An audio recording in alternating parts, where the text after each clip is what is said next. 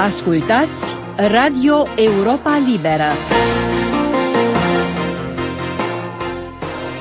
Relația dintre Radio Europa Liberă și ascultătorii din România a fost subiectul unei convorbiri pe care Max Bănuș a avut-o în 28 decembrie 1985 cu directorul de atunci al Europei Libere, Vlad Georgescu. Eu cred că, din păcate, legătura noastră cu țara nu este întotdeauna ceea ce am fi dorit să fie față mai ales de alte departamente, poloneze sau unguri, unde informațiile vin uh, repede și foarte precis. La noi uh, e mai puțin decât în alte țări, în alte departamente. Uh, încercăm, vom încerca cât de curând să introducem și noi o linie telefonică automată, așa cum au făcut ungurii, polonezii și bulgarii. Vrei să dai câteva amănunte în, ascultătorilor? Din țările respective se poate suna direct la telefon străinătatea. Din România, ă, în mod practic, nu se poate. Din țările respective, deci, se poate suna un număr care îl dă ă, Europa Liberă și un magnetofon înregistrează un mesaj de ă, până la 3 minute. Este vorba de, firește, de telefoane în Ungaria, Polonia sau Bulgaria, de la telefoane publice, nu de la telefoanele particulare. Vom introduce și noi un, un sistem telefonic uh, asemănător, uh, nu este încă foarte clar în ce măsură va funcționa, dar el se adresează și celor care aflați în Occident ar vrea să telefoneze la ore la care uh, nu este nimeni aici care ar putea ridica receptorul. Ar fi de dorit, desigur, ca să primim mai multe uh, scrisori, uh, să avem o corespondență ceva mai bogată. În ultima vreme, corespondența, uh, în general, a scăzut în calitate. Sunt foarte multe scrisori cu un caracter de denunț. Se denunță inginerul șef, se denunță directorul, se referă la probleme foarte mărunte și astea sunt importante, de obicei însă eu sunt foarte reținut în a le transmite pentru că nu putem niciodată ști în ce măsură o asemenea scrisoare este reală sau este o provocare. Nu aș cred că n-ai primit nicio scrisoare în care directorul își denunțe subalterni. Nu, deocamdată nu. Uh, și uh, s-a întâmplat însă ca să primim asemenea scrisori, ca după aceea tot autorul scrisorii, firește pus, să spună că el nu există sau că realitatea descrisă în scrisoare este alta, a fost și un caz în care am fost dat în judecată la un tribunal din Germania. Procesul nu s-a judecat pentru că instanța nu a socotit uh, cauza uh, suficient de temeinică pentru a se deschide un proces. Iată însă, deci, de ce spun că este foarte important să știm uh, informațiile venite din țară pe calea corespondenței, dar de ce este tot atât de dificil pentru mine să judec atunci când primesc o scrisoare anonimă Uh, sau cu un nume care nu spune nimica, care poate fi fals, poate fi un pseudonim, să judec dacă scrisoarea respectivă uh, este reală sau este o simplă provocare. Uh, legătura directă cu ascultătorii rămâne fără îndoială o preocupare noastră permanentă, pe care, din păcate, deocamdată nu am rezolvat-o așa cum am dorit. Vlad, cred că actualitatea românească ar trebui să-și înființeze o căsuță poștală Crezi că în anul 1986 ar merita realizat acest lucru? Da, da, eu ideea nu este rea și uh, Nicolae Constantin Munteanu probabil că o va accepta și o va pune în practică. Mai ales dacă o să-i recomanzi tu. Da. Uh, în, în anul 1985, recomandarea unui director este totuși în cele din urmă un sfat care trebuie urmat. E bine să fie urmat chiar. Anul 1985, România devine, ca să zicem așa, o campioană a nerespectării drepturilor omului. Distrugerea monumentelor religioase și istorice, așa cum știm, a determinat presa internațională să prezinte regimul de la București în lumina lui cea mai adevărată. Dar redacția noastră s-a văzut uneori nu deseori, confruntată între opinia cetățenilor români despre ce face regimul comunist și anumite interese politice occidentale. Vlad, care este drumul nostru? În principiu, Europa Liberă este un post de radio independent. Asta înseamnă că noi nu trebuie, în mod obligatoriu, să urmăm linia Guvernului Statelor Unite.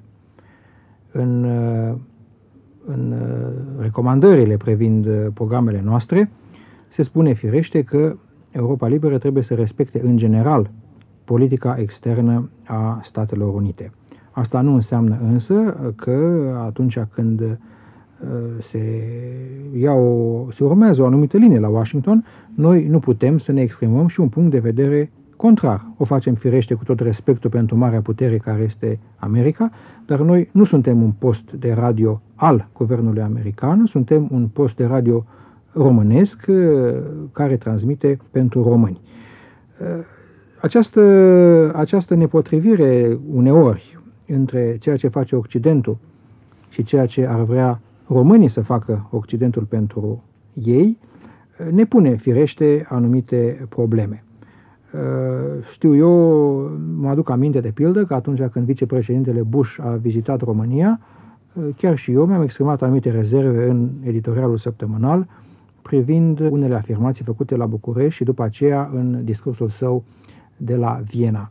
Noi însă ă, trebuie să recunoaștem o anumită realitate, noi trebuie să admitem faptul că interesele Occidentului nu coincid întotdeauna cu interesele popoarelor din Europa de răsărit, dar pe de altă parte, totuși, nu putem să nu recunoaștem că dacă este vreo speranță, atât pentru cazurile individuale, cât și pentru rezolvarea situației generale a Europei de răsărit, această speranță tot în Occident se află.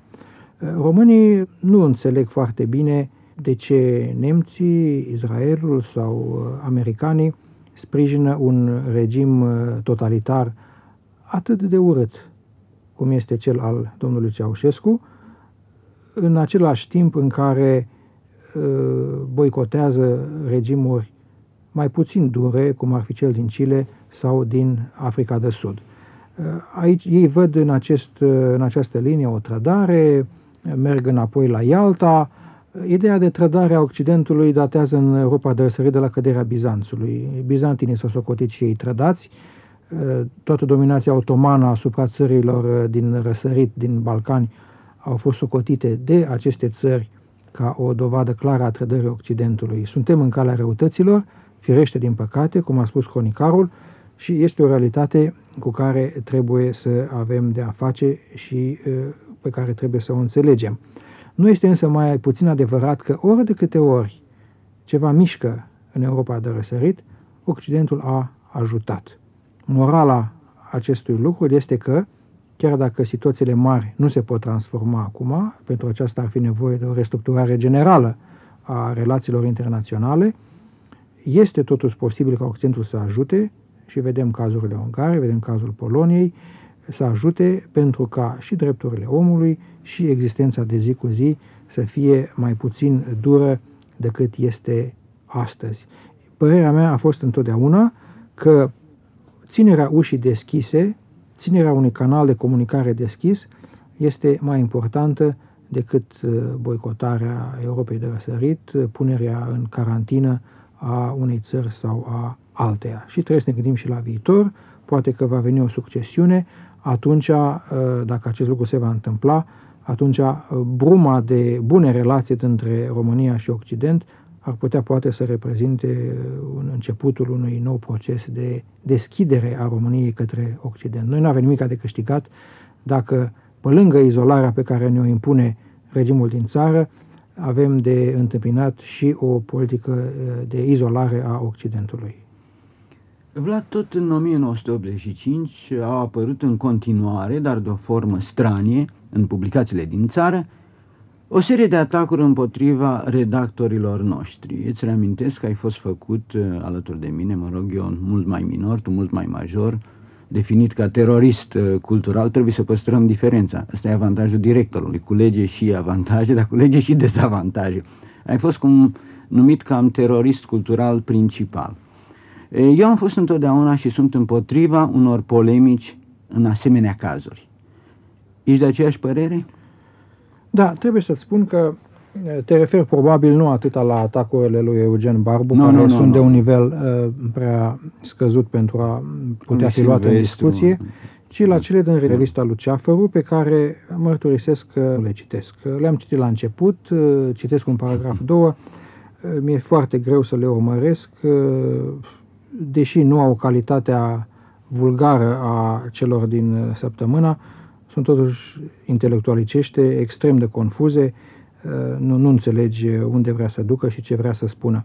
De aceea nu, nu prea le citesc și, în orice caz, eu nu sunt de părere că trebuie să ne angajăm în polemici la un asemenea nivel. Firește că dacă am putea discuta la o masă rotundă cu un reprezentant din țară civilizat și problem, să ne adresăm problemelor reale, aș face-o cu plăcere. Însă, în țară, polemica împotriva noastră de obicei se reduce la injurii și de aceea nu văd niciun rost în a răspunde unor asemenea articole și a me angaja într-un dialog cu oameni care nu sunt puși pe dialog.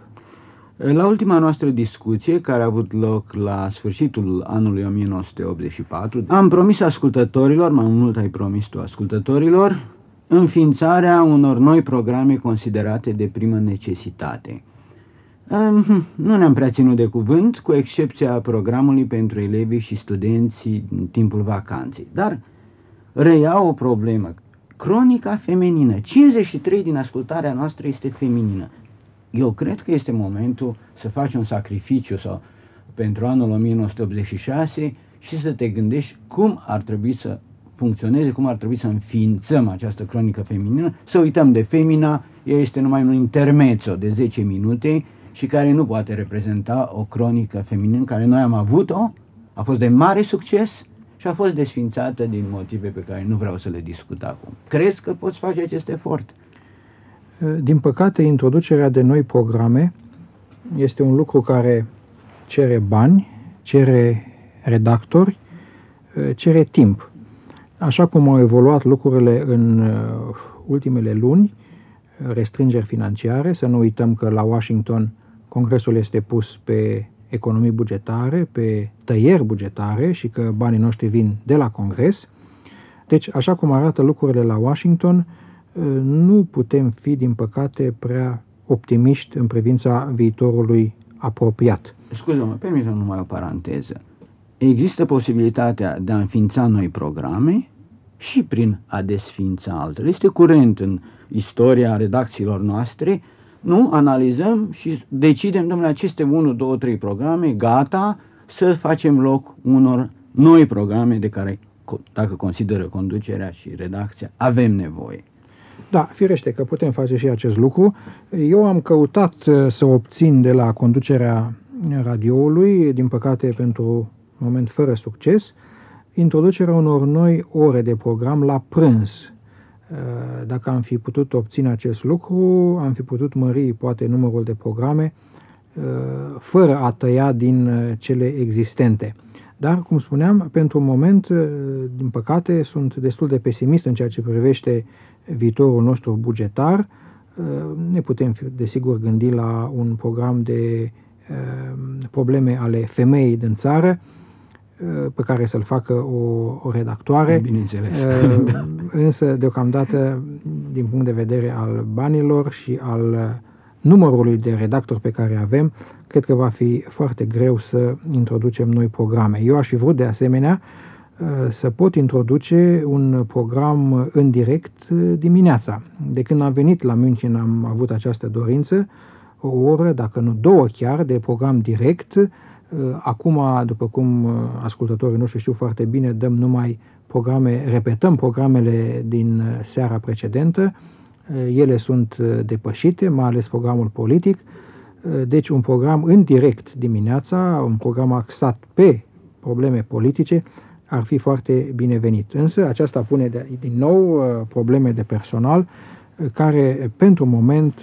din păcate, sunt de nerezolvat. Dar uh, cu Congresul și cu situația economică, firește, și cu ideile colegilor, și cu ideile colegilor uh, lucrurile sunt întotdeauna imprevizibile, deci, uh, așa cum există astăzi această lipsă de, de financiară, poate că lucrurile s-ar putea îndrepta în, în viitor și atunci vom lua în considerare introducerea și a unui program feminin și a unui program în direct de dimineață. Aș vrea de asemenea să mai iau în considerare, poate, uh, mutarea programului politic uh, puțin mai târziu decât ora la care este transmis astăzi uh, în direct, în așa fel încât el să fie mai actual și să nu mai fie deseori depășit de cursul Aha. evenimentelor. Eventual o anulare a unei repetări și în felul ăsta îi face loc. Eu, dragi ascultătoare, sunt mai optimist decât Vlad Georgescu și sper că îl voi convinge în decursul anului care vine ca totuși să înființăm un program feminin, desigur făcând anumite sacrificii și făcând anumite sondaje în rândul dumneavoastră. Vlad Georgescu, ce planuri ai pentru 1986 ca director al postului nostru de radio și ca istoric? Da, să încep ca director. Uh, mie mi se pare că astăzi problema principală a radioului nostru nu uh, este o problemă de programe, nu este o problemă de uh, gazetărie propriu-zisă, ci o problemă tehnică. Primesc nenumărate scrisori în care ascultătorii se plâng că audiția programelor noastre este cu totul nesatisfăcătoare. Și mie mi se pare că acest lucru este real – și mie mi-e greu să înțeleg uh, cum în 1985 uh, uh, un post de radio modern, un post de radio care ține financiarmente de cea mai mare putere tehnologică a lumii, nu este în stare să realizeze această transmisie tehnică în condiții mai, mai bune. Se vorbește și de un bruiaj pe care l-ar face programelor noastre cei din oficialitățile din, din România. Un broiaj care este greu de dovedit pentru că nu este cel clasic, ci este oarecum suprapunerea unor programe pe, pe programele da. noastre. Deci, aș vrea să se asigur pe ascultători că această problemă tehnică m-a preocupat și ne preocupă pe toți cei de aici, de la München, ca o, o problemă de primă necesitate și că nu este aproape lună în care să nu o discut cu uh, conducerea radioului. A mai trebui ca ascultătorii să știe de asemenea că din punct de vedere tehnic noi nu avem niciun cuvânt că există un departament de ingineri care nu sunt români sau cehi sau polonezi, ci numai americani și nemți, că transmitătoarele nici nu sunt măcar uh, aici în München, ci în nordul Germaniei, în Spania, în Portugalia. Deci că din punct de vedere tehnic noi suntem aproape în întregime la uh, cheremul acestui departament uh, tehnic. Se promite mereu, în clipa de față se uh, întreprind anumite operațiuni de modernizare, este vorba să se schimbe antenele, ar trebui, ar trebui, spun, ca în curând să se poată vedea și rezultatele practice ale acestei modernizări. Mai întrebat și ca istoric.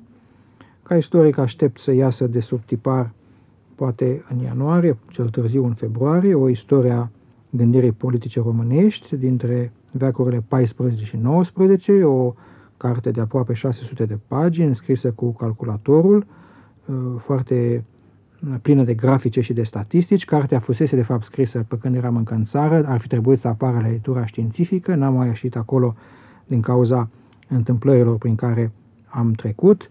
Urmează să iasă acum, aici la München, în editura lui Ion uh, Dumitru. Aș mai vrea să pot să termin uh, în anul care vine uh, ediția englezească a istoriei românilor, care și ea ar trebui să iasă cât de curând și să o pun la punct. Nu? În Statele Unite? În Statele Unite sau în Anglia, încă discut cu diferiții editori. Cartea a trebuit adusă la zi pentru că ea a fost tipărită în ediția română în 1984 deci acestea ar fi uh, preocupările uh, imediate pe care le-aș avea în afara radioului. Poate că ar mai trebui să menționez și faptul că încă înainte de a veni la München uh, am încheiat în Statele Unite o carte care se cheamă Originele conștiinței naționale în Balcani, veacolul 18-19, care e gata, o 300 de pagini în englezește, dar care nu-mi place și aș, fi, aș vrea să sper să pot avea răgazul cândva să o reiau și să îi dau forma care să o facă publicabilă. Acestea ar fi, deci, cam uh, planurile pe care le-aș avea pentru anul viitor. Și în încheiere, o întrebare a la Radio Magazin, transmisă de Sorin Cunea. Care ar fi prima emisiune pe care ai introduce-o dacă ai fi numit director al postului de Radio București? Nu cred că aș introduce nicio emisiune, cred că aș da doar un nou conținut uh, tuturor emisiunilor, pentru că forma uh, este bună, structurile sunt uh, rezonabile, conținutul însă trebuie schimbat cu totul. Deci nu este Oameni vorba... talentați ai. Oamenii în talentați România. sunt fără îndoială uh, foarte numeroși și la radio și la televiziunea română. Problema deci nu este de a introduce o emisiune, ci de a da un conținut nou celor care există. Vlad Georgescu, îți mulțumesc și îți urez pentru anul 1986 împlinirea tuturor dorințelor. Ascultați Radio Europa Liberă.